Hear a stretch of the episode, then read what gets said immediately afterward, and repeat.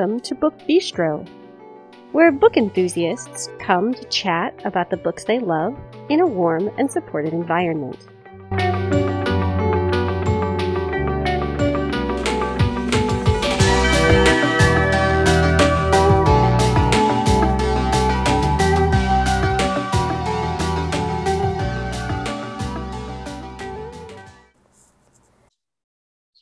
Today is Wednesday, March 1st, 2023. This is Shannon, and tonight I'm here with Stacy, Brooke, and Georgina, and we are talking about books set in New York.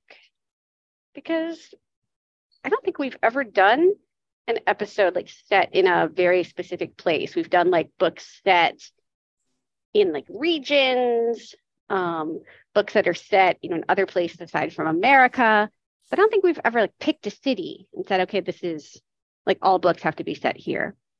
So here we are with the first of these, New York.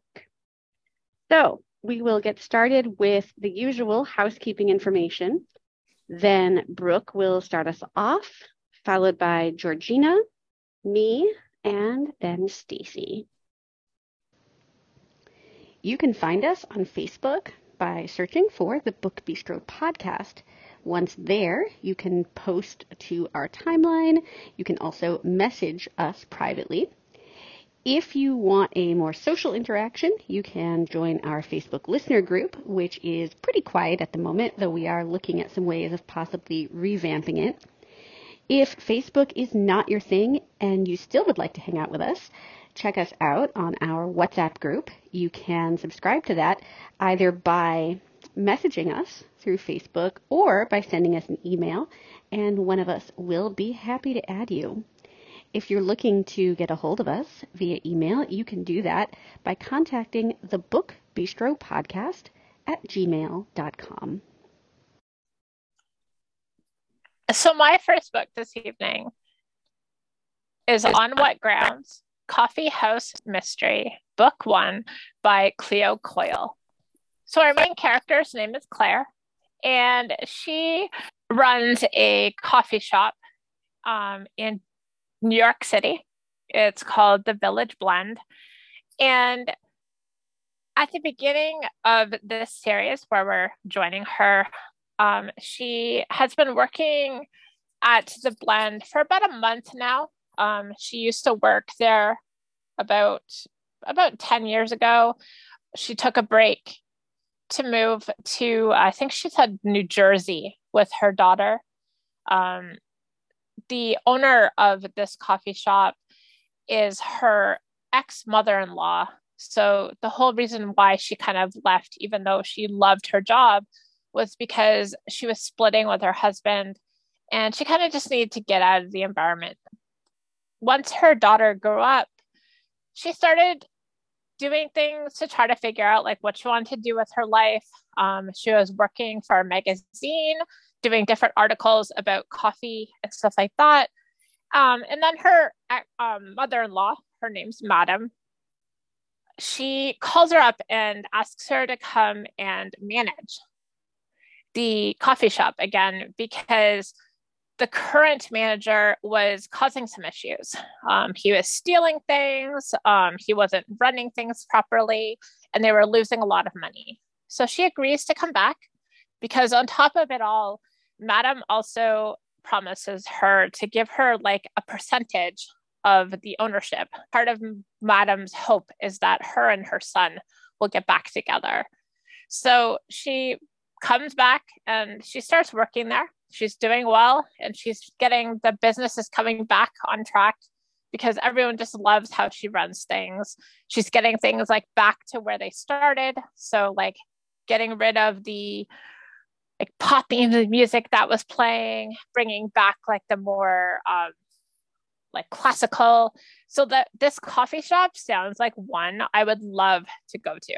Like it sounds like one I would love to just like get out my iPad and just spend like a couple hours there. It reminds me kind of of a coffee shop that used to be near my university that I went to in Guelph. And I remember spending like a couple hours there just studying because it was just the nice smells, all the quiet music, the quiet people. And it was just a lot of fun. I this the village blend really kind of reminds me of this. So Cosi, um, that's her last name, Claire Cosi. She goes to work one day and the shop isn't open, and she's like, "What the like?" I don't understand. Her, so her assistant manager was supposed to open for her and everything was supposed to be set. So she goes into the thing all upset. And like the chairs are still on the tables, nothing's going, the lights are off. And she's like, What is going on?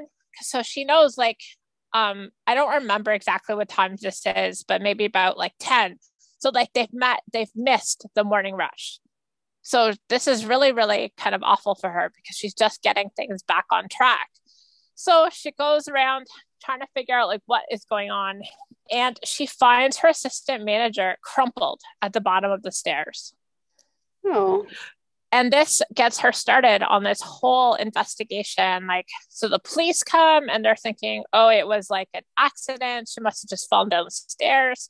But this assistant manager is actually like a dance a dancer on the side like not on the side so she works at the cafe on the side but she is a dancer and so like she doesn't believe that this is possible like because she's very very good on her feet so there's no way that this happened. So she starts investigating and we start meeting different characters that we'll meet through the throughout the series. Um, we meet her ex-husband and there's some he's hoping to get back with claire but claire does kind of pushing him away. We get to meet her daughter and there's just all these wonderful characters. And as she's investigating we learn we learn a little bit about this girl who has fallen down the stairs and we kind of learn about like some of the things that are going on around it and that my friends is all i can give you because it's way too easy to uh, spoil so this is on what grounds coffee house mystery book one and it's by cleo coyle and I will tell you, like, I've read all the books that are out so far in this series. I love them all. Like, they all, what I love the most is like, I love, you can, it's like you can smell the coffee as they're talking about it. And like, I want to start start taking notes on how to make coffee properly because they're always talking about like the different way to make it, the different like textures, what you're looking for in the smells, and like all these things. And I'm definitely to be looking for a lot of these recipes. That's another thing. At the end of the book, you get to get recipes, and I love it. So if I could like live in a business, it would be a coffee shop. Like I just me too. Yeah, I had a I had a, a local college coffee shop like you did, and I like it's still my special place and and, and for grad school too. And I just I love books where the coffee shop kind of feels like a character, you know, like yeah. and yeah. it just feels so vibrant. Oh, so I'll have to add this to my TBR because I do love all the coffee shop things. My first book of the evening is The Friday Night Knitting Club by Kate Jacobs. Now, this is set in New York, of course, and Georgia Walker is a owner of a knitting shop and she's a single mother too to a biracial child which um, it, it talks about more of that in the book. Um, her daughter Dakota is 12 and has all the angst of a 12 year old. Um, Georgia's assistant, Anita, helped her start the business or gave her the money to start this knitting shop in Manhattan. And it talks about how these women come every Friday and sit and knit and eat cookies and drink coffee and show each other the stuff that they're working on. But it also goes through their lives. So we see a character who's a grad student named Darwin, and Darwin is very aggressive, wanting to know why these women want to sit and knit and go back in time when you know, that seems to be backwards of the more modern thinking of women. And it goes through Georgia's story, Darwin's story, um, a character named Lucy, another part time employee that Georgia has named Perry, and a guy who owns a shop next to Georgia's. Um, he sells sandwiches and deli stuff like that, and he's in love with Anita. And this book is interesting because it doesn't it goes through multiple pubs um, rather than just Georgia's. Um, it goes through her struggles as being a single parent, through having a biracial child, and also the father of this child who showed no interest up until um, the little girl turned 12. Um, this is the Friday Night Knitting Club by Kate Jacobs. Um, I like this book because it shows like it kind of gives you the the feel of the city, but also this like everything happens in this little shop. So um, it's a three book series for this one. All right, so I'm changing it up a little bit because I have a nonfiction book for my first pick tonight. It is Girl Scout cookie season. Yum. And so I want to talk about Troop 6000, the Girl Scout troop that began in a shelter and inspired the world by Nikita Stewart. I I've had this on my radar for the past couple of years, and I finally decided to read it. It is the story of Giselle Burgess, who was or is a mother of five, who unfortunately was, you know, due to a whole bunch of circumstances that were beyond her control, forced to raise her five children in New York City's shelter system. And one of the things that gave her joy is the work that she was able to do for Girl Scouts of America. And as she was getting to know this organization and seeing the way it brought young women together, inspired them, taught them to grow, she realized that it was very, very hard for children in the shelter system to have access to what, you know, all of the things that Girl Scouts bring to America's girls. So she decided, with the help of some Girl Scout officials and other people who are also living in shelters, that she wanted to start a special Girl Scout troop that was just for girls whose families are experiencing homelessness. And so we see this journey, how this started as just like a germ of an idea and eventually became this powerhouse that swept through New York City and also into states around the country. Um, we hear about Giselle and sort of how she ended up homeless, but also how hard she worked to bring her family out of this situation. Um, you get to see, you know, eventually what happens to her and her children. You also get to meet a bunch of other families who are also experiencing homelessness and how they, how Girl Scouts sort of empower these young women and teach them that you know we put a lot of, of stigma in this country around being homeless. And this is hard i think especially for children. Like we know that growing up is tricky and full of angst and all sorts of things. But if you add homelessness to that equation, everything just becomes exponentially more difficult. And so you get to kind of put a face to homelessness in New York in a way that I think we don't do often enough. Like we view the homeless population as just like this monolith of people that, you know, most people just decide like people have done things to end up in this situation and we don't want to know, you know, how they got there. And I loved Stewart's ability to give us the humanity behind all of this, both like the the joys of starting this Girl Scout troop when Troop 6000 sold their first um, when they were able to participate in their first cookie season to just everything that goes along with being homeless in America, especially in a big busy city like New York that we think of as being so rich and you know full of, of great things. So this is Troop 6000, the Girl Scout troop that began in a shelter and inspired the world by Nikita Stewart. And I need this so much. Me and I don't read much um, nonfiction at all. I tend to um, get a little bored. I don't know what that says about my character, but like something like when something catches my interest, I have to have it. And this is one of those, especially because I'm assuming it describes like the whole sort of um, like shelter system in New York City and Mhm. describes like different. I, I like. I like learning about specific things, and this would be um, Me too. um, do we know around like what era this book is centered? Um, So this is modernish? Yeah, oh, this is very modern. It's like okay. 20 I think I think she starts like trying to figure this out in like 2014 or 2015. Oh, interesting.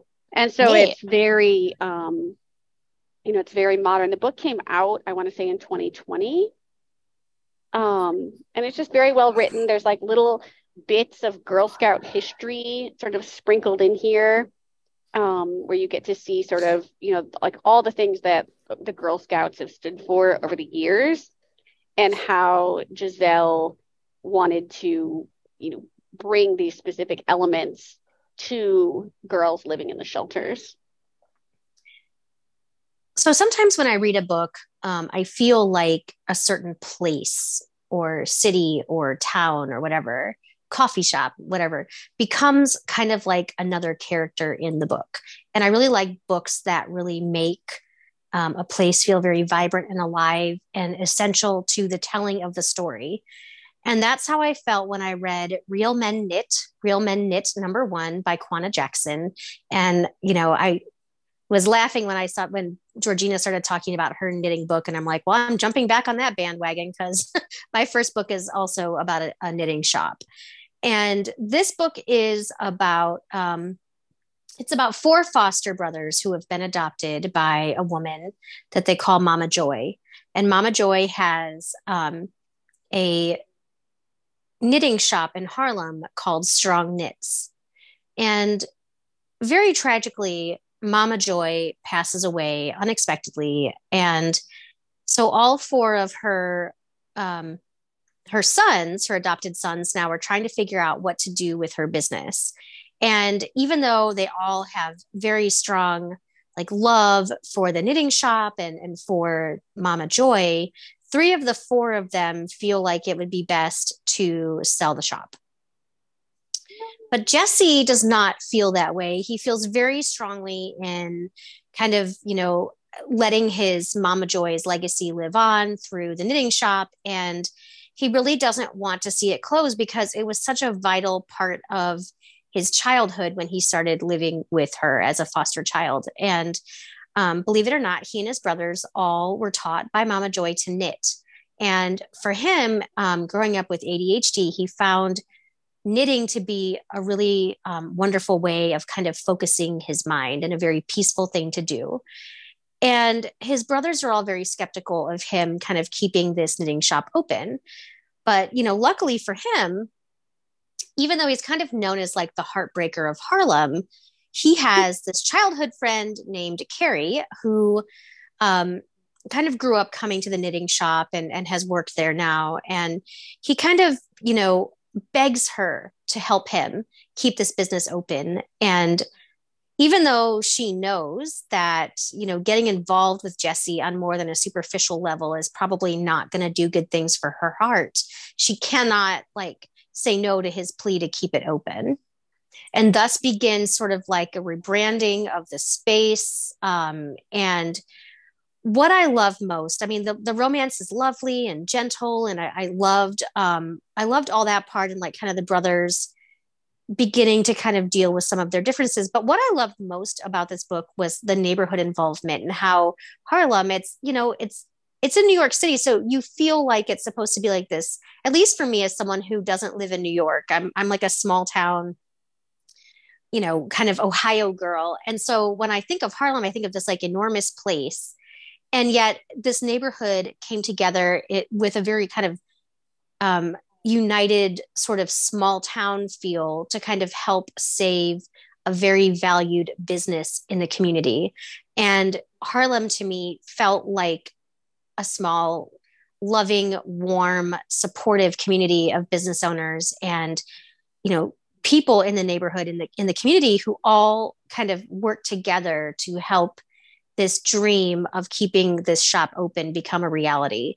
And it was my favorite thing about the book. Um, this book I thought was lovely and well written and gentle and I don't really understand um, the really low rating it has on Goodreads. I don't think it deserves um, to be rated so low. I think there was a vibrancy to the storytelling and like a lovely, gentle feeling about these four kind of disparate men who were all brought together by Mama Joy and her knitting shop and how in different ways how she influenced their lives. And i think it's just i think it's a special lovely book that deserves more attention and love than it's ever gotten. And um, just the way that harlem is represented just makes me want to go and visit and find a knitting shop even though i couldn't knit if you paid me like a million dollars. But that doesn't really matter because i really want to go and visit strong knits and meet these lovely brothers so anyway, if you want to read a lovely romance that's set in a very vibrantly described Harlem, you must pick up Real Men Knit, Real Men Knit number one by Kwana Jackson. So my next book this evening is This Time Tomorrow by Emma Straub. So our main character's name is Alice. And when we join her, she um, she's just about to turn 40 and she's pretty happy where she is. She's working for the school where she went when she was younger. Um, she enjoys it. She's kind of like the person that helps to decide what kids can go to the school. It's like a private school. Um, we get to meet some of her friends, and things are going well, except that her father is very ill. He's in a coma at the time, or at least he's not able to talk to her anyway. And they're talking about sending him to hospice. Um, he has cancer. And he's a really interesting person. That his name is Leonard. And he is he's like a science fiction fantasy author so he's written this book and then this book or series and then it's turned into like a tv series or movies. And he just sounds like such an interesting person. So alice's mom is not really in the picture. Um, it's always just been her and her father. Her her mom kind of pops in every once in a while. So just before her birthday she goes out for a drink with her friend because she's just had a really rough visit with her father because the nurses are telling her that it's not looking good and that they don't think he's going to be around for much longer. And this really, really obviously bothers her a lot. And she's not ready to say goodbye. So she goes out for a drink with her best friend, Sam. Um, Sam and her have been friends since they were in pretty much like elementary school, as far as I can remember. And so they're kind of doing their thing, they're having a drink. And then Sam gets a call from her husband and has to rush off because she's got two young children. So she stays, um, Alice stays and has her drink. And she has a cup, she has another drink, and she's feeling a little tipsy, but she heads home. And then when she gets home, she realizes that she doesn't have her keys. Oh. So somehow she ends up deciding that she's going to go and sleep in the shed.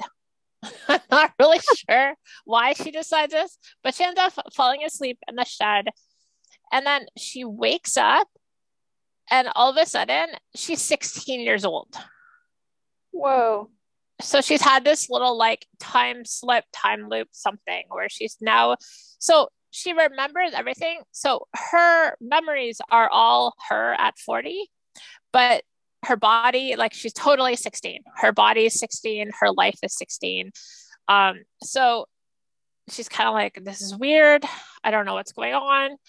Um, so then she hears somebody out in like out, outside of her room and she's thinking that it's like a friend or something. She doesn't really know. She's not quite figuring out what's going on. But then when she leaves her bedroom, it's her father. And her father is like 40 years old now. And he's all vibrant. He's all looking great. He's healthy. And this is so like wow for her because she's he's been pretty ill for for a bit of time now. And so she kind of like trying to go with the flow, trying to figure out how this all works. And at the same time, trying to figure out like how do I get back to get back to my 40 year old life because this is just really weird. So she kind of goes on, does her thing, and she gets to repeat her 16th birthday so she does that and she's trying to remember like all these things that she had read about like what can happen if you change things and all this things she's trying to remember oh. all these oh. things while she's going along with all this and so she's kind of worried about what is going to change or what's not going to change and then as we're going along she realizes that at some point everything's going to flip back and she's going to be back in her life. So she's trying to fit in as much as she can into this time. And then she ends up flipping back to her life and things have changed a bit. Then she rejoins her 40, her 40s, and she's back on like the eve of her birthday again. So she gets to repeat it again. And so then she knows that she can kind of rotate it. And she's realizing that she can kill back and she can change little things to be able to maybe make things better. And so her what she's realizing is that she what she wants the most is she wants to spend to soak up as much time as she can spend with her father. So what I really really love about this book is there's this love that you feel between a, a father and daughter and how like in a lot of situations you always see these books and they're wanting to spend all this time with a certain person a loved one or like a guy or a girl or somebody right? But no it's all about she wants to figure out a way to spend as much time with her father and if possible to make things make each of them change things in their past life to maybe make things a little bit better in their current life.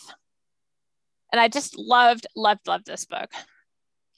This is This Time Tomorrow by Emma Straub.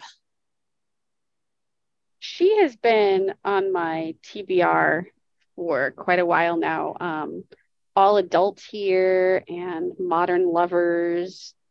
Um, so I definitely want to check her out.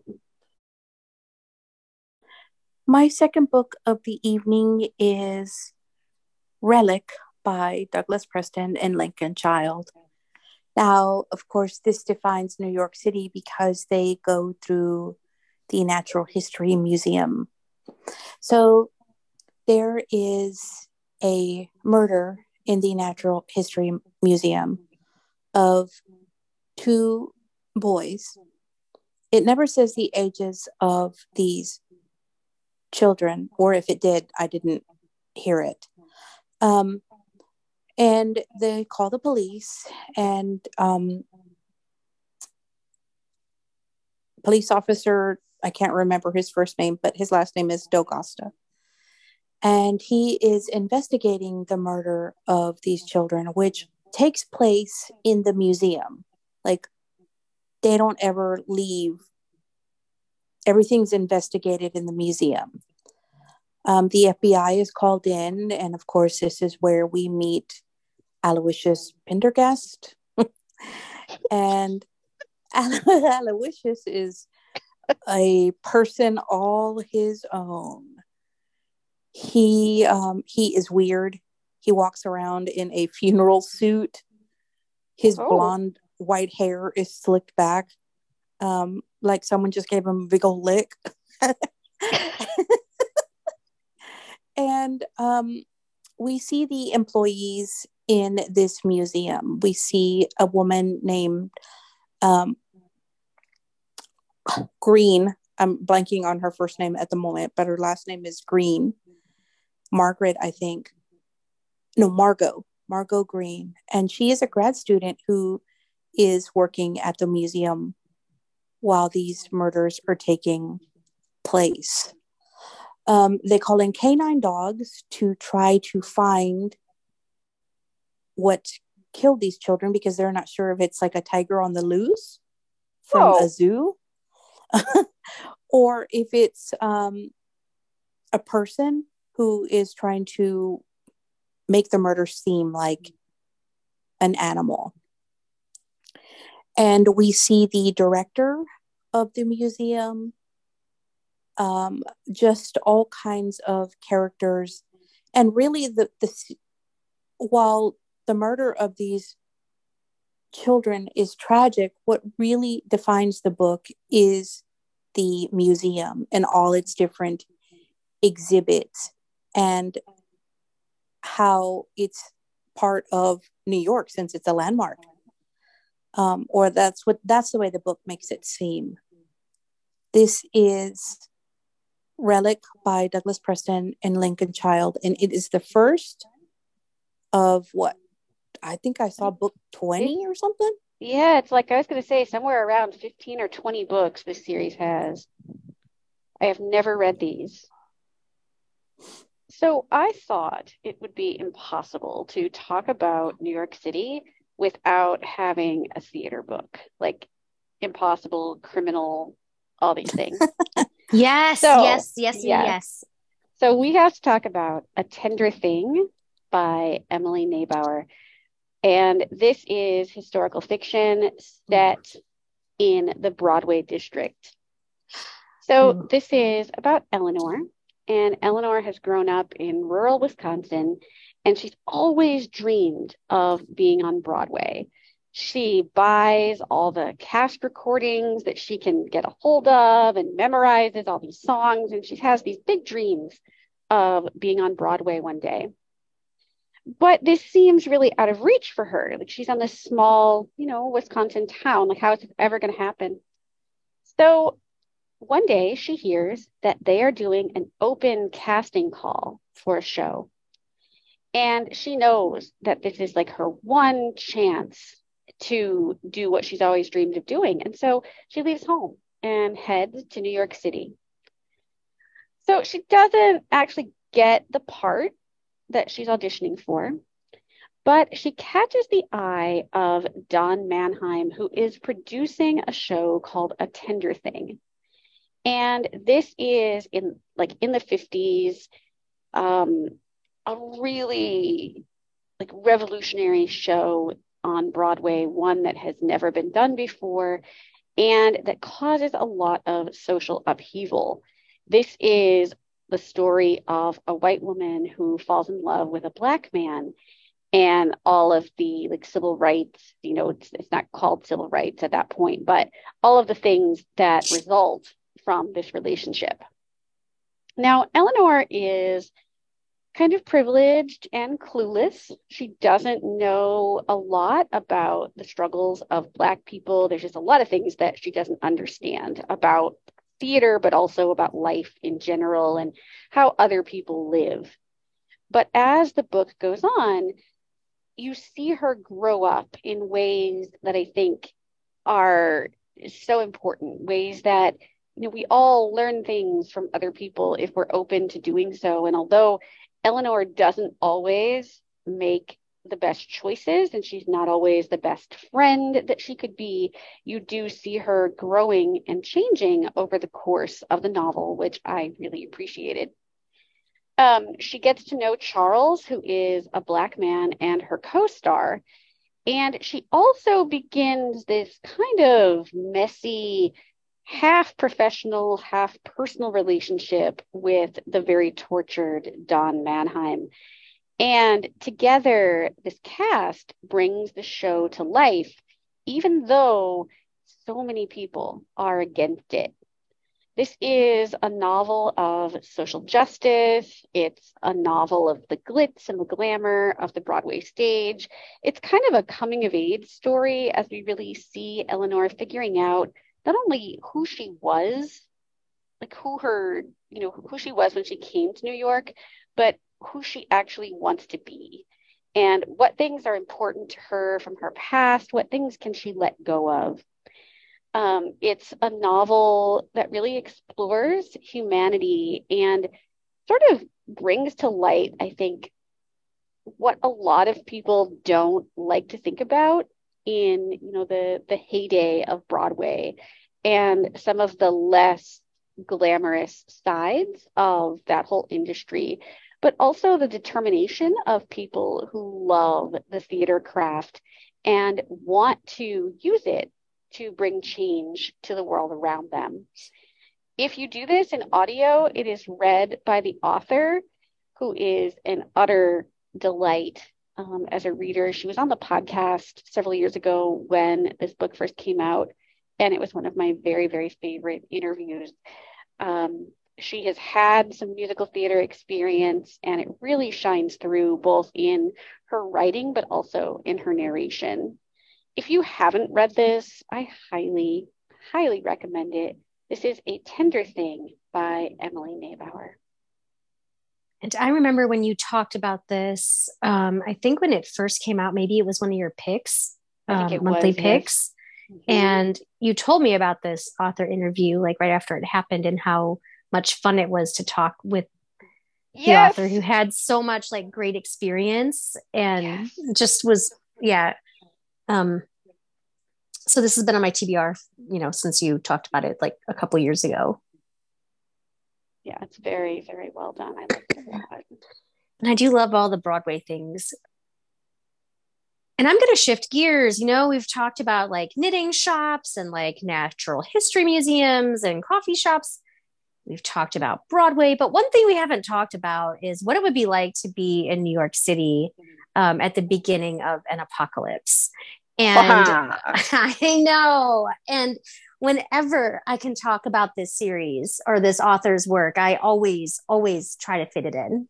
Yes. yes. And so yes. we, we, a lot of the, um, the, a lot of us here at Book Bistro talk about the author Sarah Lyons Fleming, and um, she's popular among the staff here. And we don't talk so much though about the City series, which is sure. sort of like the spin-off of her original series until the end of the world. And um, you don't have to read those two series in order necessarily to get the full story, but I do think it would help if you read them beginning with the Until the End of the World trilogy. But tonight, I'm going to talk to you about Mordacious, which is the City series, book one by the incomparable, amazing, just incredibly talented Sarah Lyons Fleming.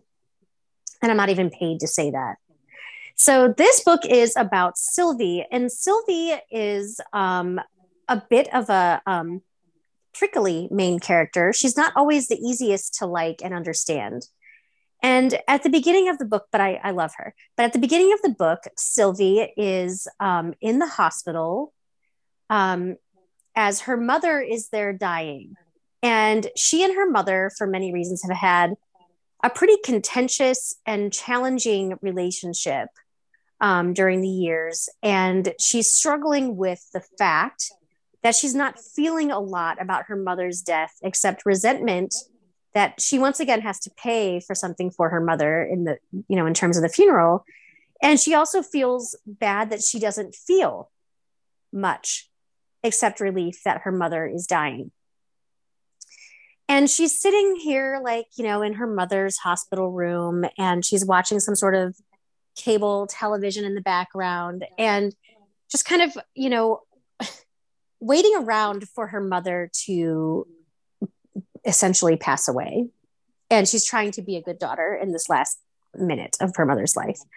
And during this time, her best friend Grace gets off work and comes to the hospital to be with her um, because she knows that Sylvie will need her support. And it comes to pass that her mother does eventually die. And so, after a few minutes, um, of like pressing the call button for a nurse. Sylvie and Grace finally go out into the hallway together to figure out like if they can get a nurse in there and all of that to kind of begin the sort of proceedings after death. Well, there's something really weird going on that's very quiet on the floor where they are. And when they finally do get a nurse's attention, she's in a patient room. And when she emerges from the patient room and turns toward them, something is quite wrong with her in that she thinks it might be a good idea to come and try to eat both Grace and Sylvie. Yeah. And as that doesn't seem like the best thing to have happen. And as Grace and Sylvie begin running down the hall, they are chased by um, a pack of undead patients and nurses and doctors and other hospital staff and visitors. And things look pretty dire until they are rescued and taken down to a secured room in the basement where they are um, you know there's like some nurses and patients and um, a couple police officers and you know people from the hospital who've all been collected in this room. And it's really challenging for grace and sylvie to kind of like wrap their minds around like what in the actual hell is happening? Like did they really see like this nurse like bite into the neck of an old woman? Like did they really see what they thought they saw and as they're trying to like come to terms with like the fact that something in new york city is going terribly awry things get even worse in new york city. And the, how could things get worse you might ask? Well they go up on the roof of the hospital the next day um, with a group of people from the basement cafeteria to try to put up like a big sign that's like hey help us. Like we're here and they witness the blowing up of all of the bridges that lead into New York City, which essentially cuts off New York City from everything else. And they are trapped on this sort of like, I guess you call New York City an island, right? Yes. Yeah. Um, and they're they're trapped like in this place without any way of getting help from the outside. And they proceed to live in the hospital cafeteria with this group of people for um, a few weeks. But you know, the gen like things are going to happen. The generator is going to run out of um, juice, and they can't live there forever. There's not unlimited food. So they make a plan um, to leave the hospital with one of the nurses, Maria, and go to I know, and they go to a family friend's um, townhouse or apartment to kind of brownstone to kind of um, try to, you know, figure out what the heck to do now that um, there are people out in the world who like legitimately want to eat them.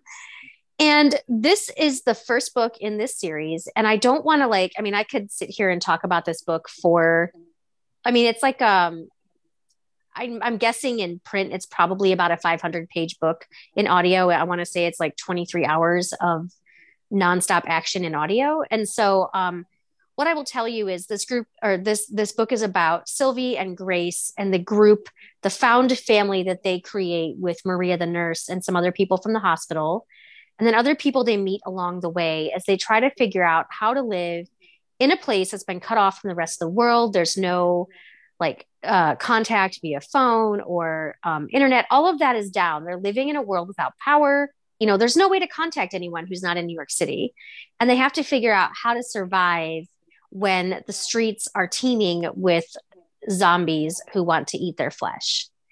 And so they have that to deal with. They have to learn how to survive in a sort of inhospitable landscape.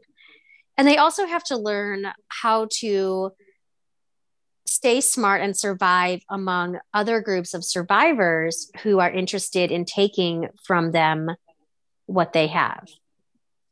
And after they've kind of started settling into this like really kind of traumatic way of life, the brother of the person who owns the apartment ends up getting there, and his name is Eric.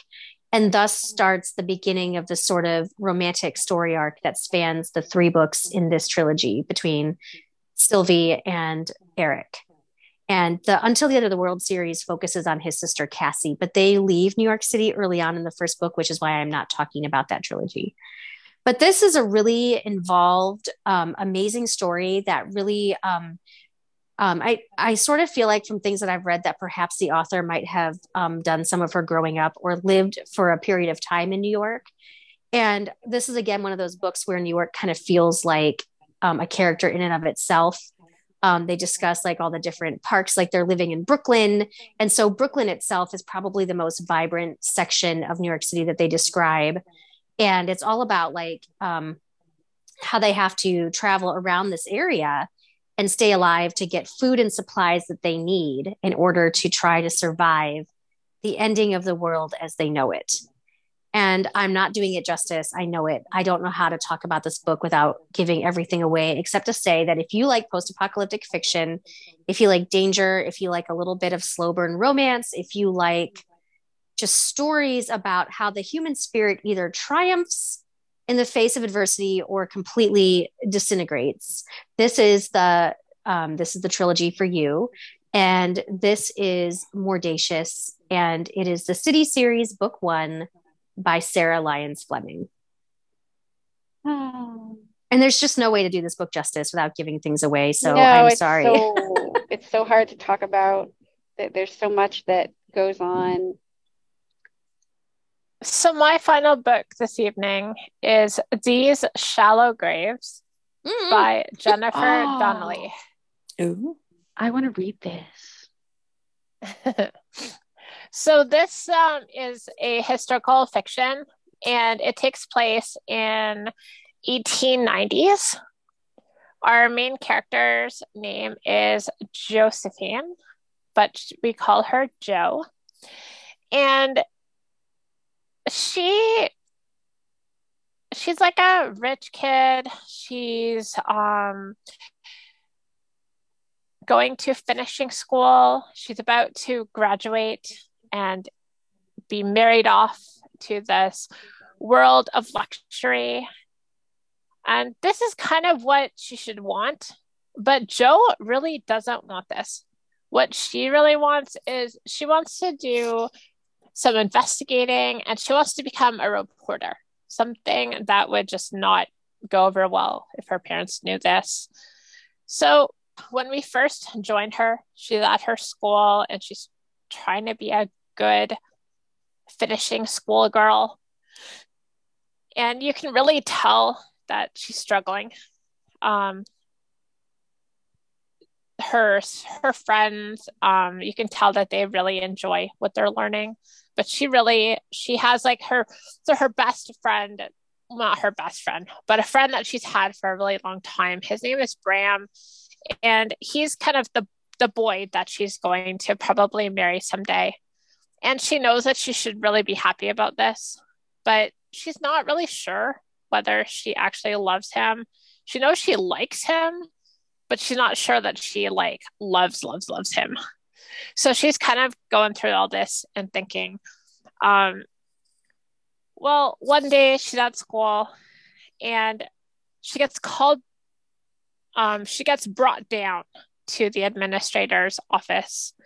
And she's not really sure what this is all about because she hasn't, as far as she knows, she hasn't made any mistakes lately. so she doesn't think that there's something that she's done. So she walks in and she's like the first thing she said like so what we do also i did forget to mention is that she also helps to write like the newsletter or newspaper for the finishing school and one of the little columns that she writes is kind of like a little bit can be a little bit risky so she walks in and immediately she starts being like oh ma'am i this and but then she really um, realizes that that's not the situation because there's this really the administrator has this really really sad look on her face. And she looks over and she sees her two friends there and she's like i didn't realize you guys were coming. Like i would have changed into my like not um not school clothes. Um what are we gonna do? And then she realizes that they too have a really sad look on their face. And she's like is everyone okay? Like, are your are your parents okay? And she, and they're like, Jo, it's not it's not our parents. Um, so we find out that her father has her father has died. Um, And all she knows at this point is that they're not really sure what happened, but that there was some sort of incident with a gun. Um, it was his own gun. And so she's really confused about this because her father, he would definitely, everyone's like, oh, maybe he was cleaning it and he didn't realize that it was loaded. And she knows that he's not, he, he's not that dumb. Like he knows how to clean his gun properly and safely. And so she doesn't believe that it was an accident. So she goes on home and she starts kind of really she's she's really stuck on this whole like she doesn't think that it was an accident. Like she doesn't feel that her father like she feels some something happened to her father and she wants to know what's happened so she knows she gets home and she knows that she has to be all like grievy and stuff. And she doesn't, she can't figure out why she's not crying.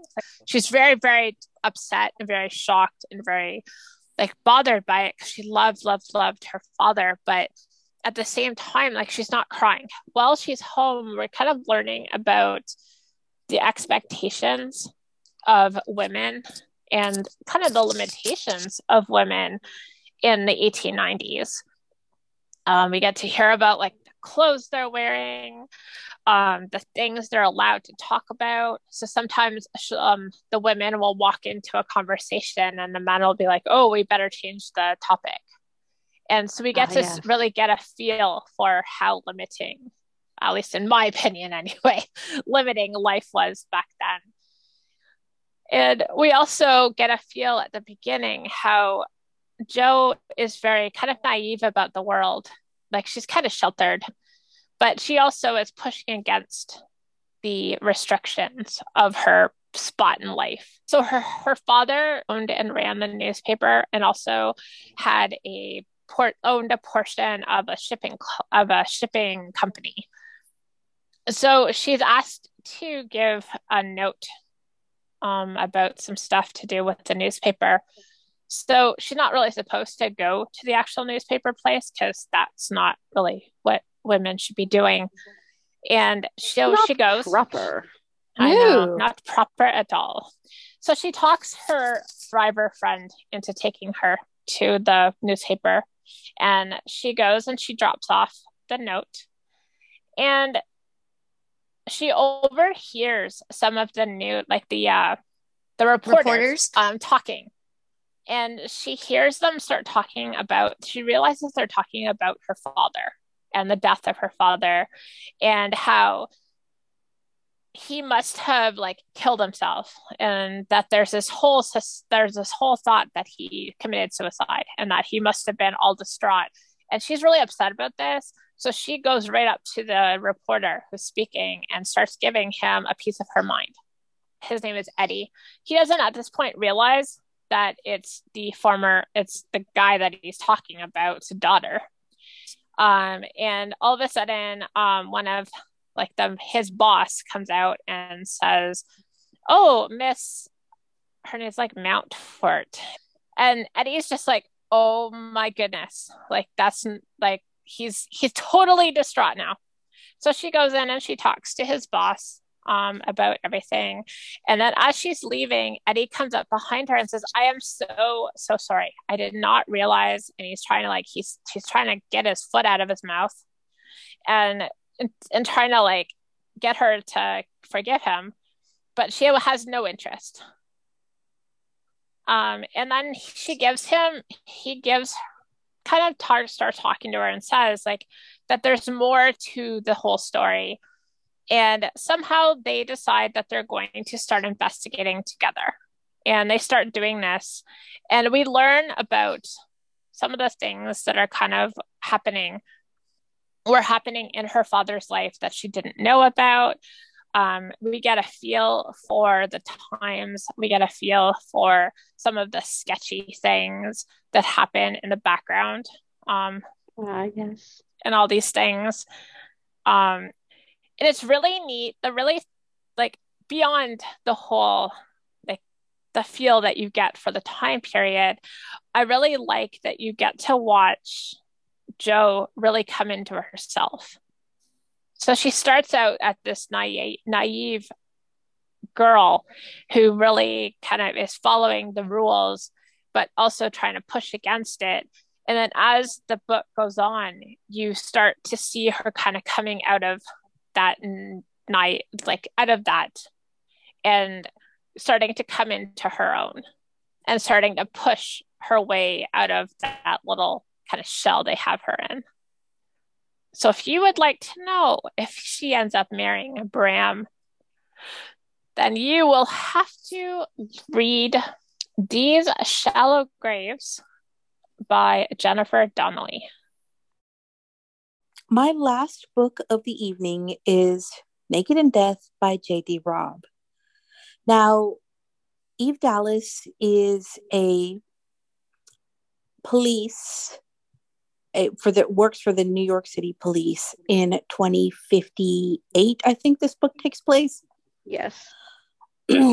and Eve is called to a crime scene when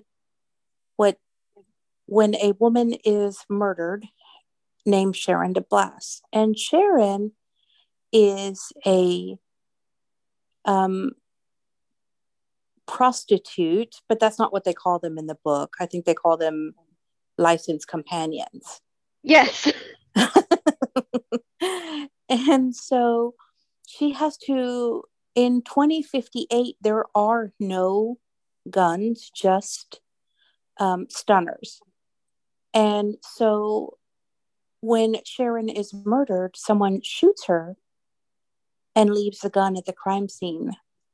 So Eve is confused since nobody's used guns since the 20s, which, if you think about it, that's now. Um, and she goes through Sharon's list of clients and is um, going through all of them when she meets a man who she cannot understand, who is Roarke. And Roarke was last seen with Sharon two nights before. And so he fits perfectly. He checks all the boxes for her that he could be the killer, but it doesn't feel right to her. And while she's somewhere, um, I think she's at home thinking about these murders, there's another one. And the killer tends to leave a note that says, so and so number two. Or two of six i'm sorry it says two of six. And so eve is frantic to figure out before he gets to six who the killer is. This goes from um, what she calls cop central to the city of New York. And the thing about JD Robb is she makes Manhattan come alive in these books. It's as from the from the flying cars to the people on um, skateboards to she makes it where you want to where you want to own some of those items. Um, auto chef, please. yes, an auto chef. Um, which I still can't figure out how they get the food in there, but hey, um I think um, you just have to like not care about that part because no, you can't no, actually I have really, one. I've seen a lot of discussion boards where they want to know how it's done. Um, oh, I'm sure they do. we just can't. No. And JD Robb doesn't answer those questions, sadly. Um, I guess she probably doesn't even know. No, um, she probably does not know. Um, and so this goes from Manhattan to Virginia to Washington, and each um, there is another girl who is um, murdered before Eve starts to figure out some of the puzzle pieces. Um, this is Naked in Death by J.D. Robb, and this is the first book in the series, and I think there's what 50 something, 55 or 56 now. Yeah, something like that. I thought it was 54, but yeah, 55, 56, and another one to come out in September. So, yes, because they always come in February and September. So, Georgina took us to the future, but I am taking us to the past. And we are going to talk about the Harlem Renaissance duology by Nekesa Afia. And this starts with Dead Dead Girls and finishes with Harlem Sunset. So these are set in Harlem in the mid 1920s. And so you have all of the like speakeasies and all the prohibition, you know, gangster kind of drama that runs through these books.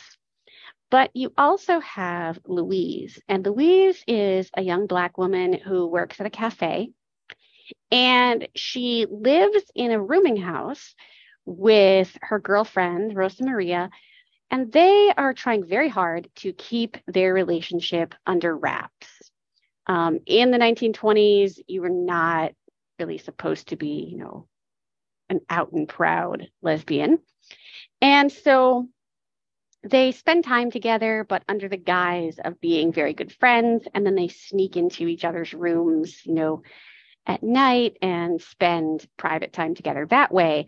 But it's very, very important that nobody find out.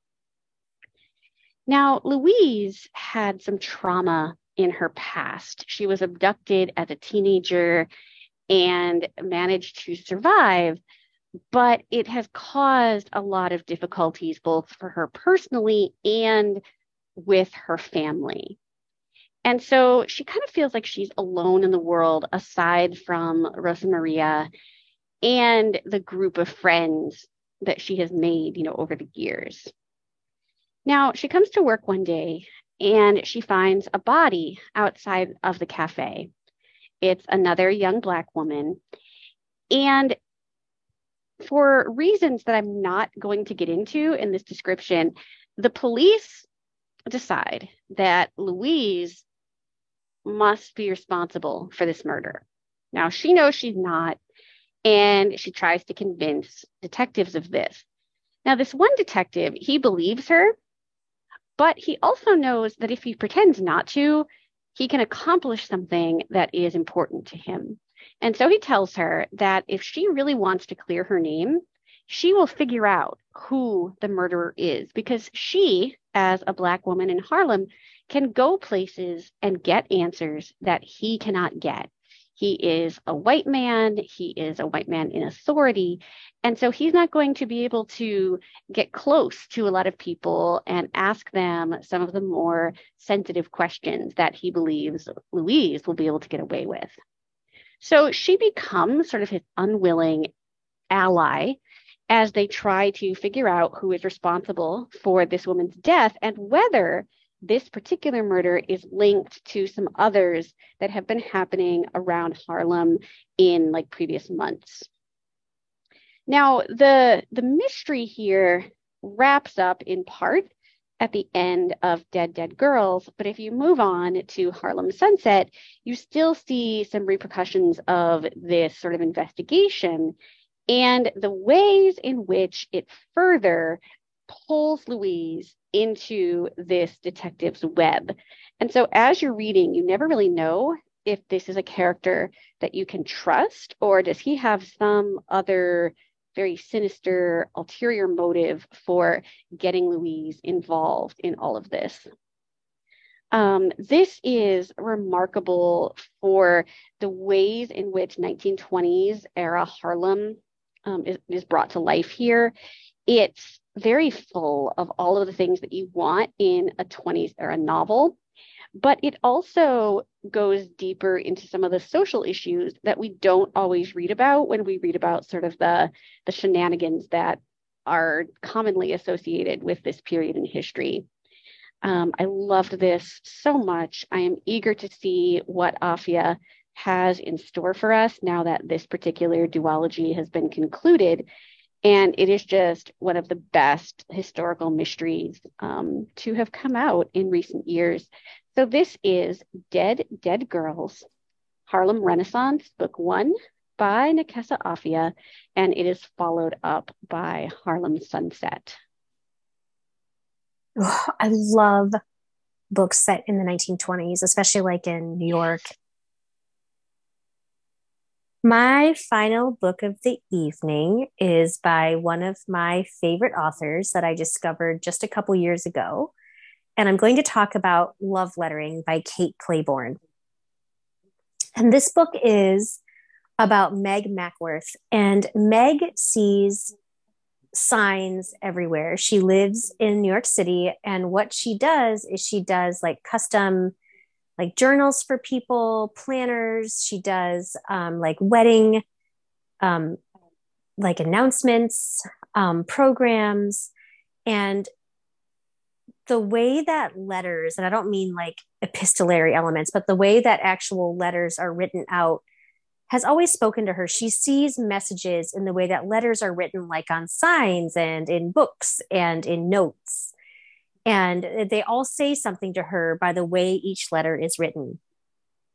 And Meg, at the beginning of the book, um, has uh, she's made it big and is known as the planner of Park Slope. And she has, you know, celebrities coming to her and other sort of um, affluent people coming to her wanting her to make them custom um, custom things calendars planners um, you know kind of letter hand lettered signs in their homes different things like that.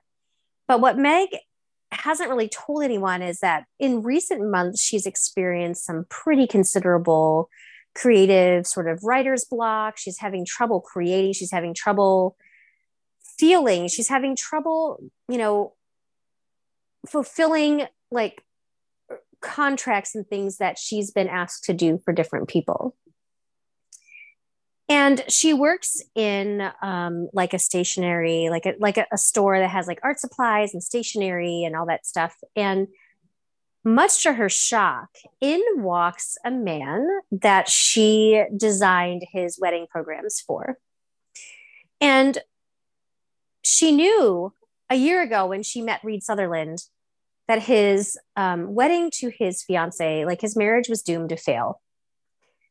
But what she didn't realize is that Reed can see patterns as well. And he saw the words of warning that she sort of put into his wedding program that were disguised by drawings of flowers and other things. But Reed picked up on her like words of warning.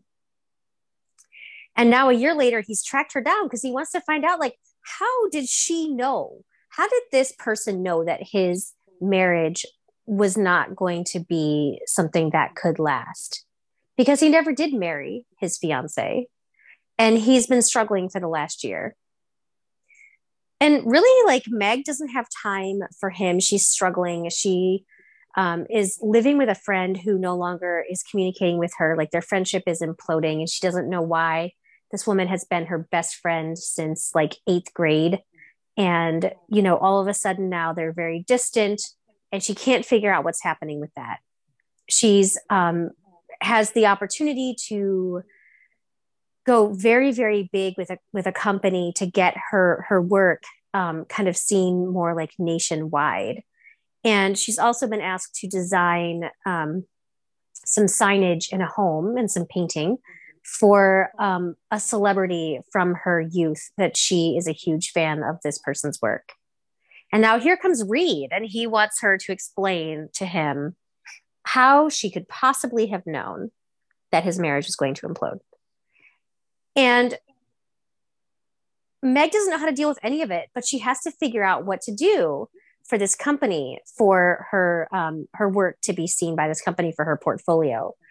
And she gets Reed to begin accompanying her on these walks through New York City because all the signs, the different writing on various signs on buildings throughout the city speak to her soul.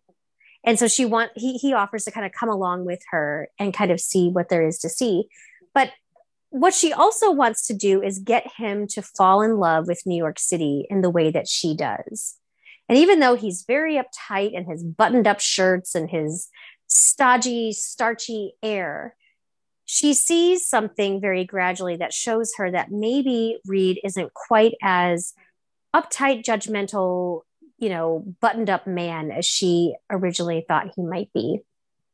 And as Reed and Meg begin walking the streets of New York, he begins to learn like what drew her to the city and how it helped her to become a different person and a stronger, more confident person. And this whole book is just peppered with these really amazing descriptions of New York City and historical signage on old buildings and like more contemporary signage. And it's just a really beautiful love letter to a city and to just the vibrancy and, you know, sort of multicultural experience that is New York City. And through all of their walks and all of that, Reed and Meg get to know each other and they begin to learn that perhaps, you know, there might be more to each of them than the other suspected from their initial few meetings with each other. This book has some lovely found family elements. It has some very strong female friendship elements that I really, really love. It has a gorgeous, uh, incredibly slow burn romance, which I also very much appreciate. And like I said, it's a love letter to New York City and all of the the different things that it may have to author to may have to offer in various sort of hues of color and font and word. And I loved this book so very much. And I highly recommend that you pick up Love Lettering by, Clay- by Kate Clayborn. This is an author that I really want to read. Every time you talk about one of her books here, I'm like, oh, yeah, I really need to pick up one of these. So this concludes our episode of Books Set in New York. Thank you to Brooke, Georgina, and Stacy for joining me tonight to share some New York City love. Thanks as always goes out to Christine for all of her fantastic editing. And of course, we thank each and every one of you for joining us each week as we talk about great books.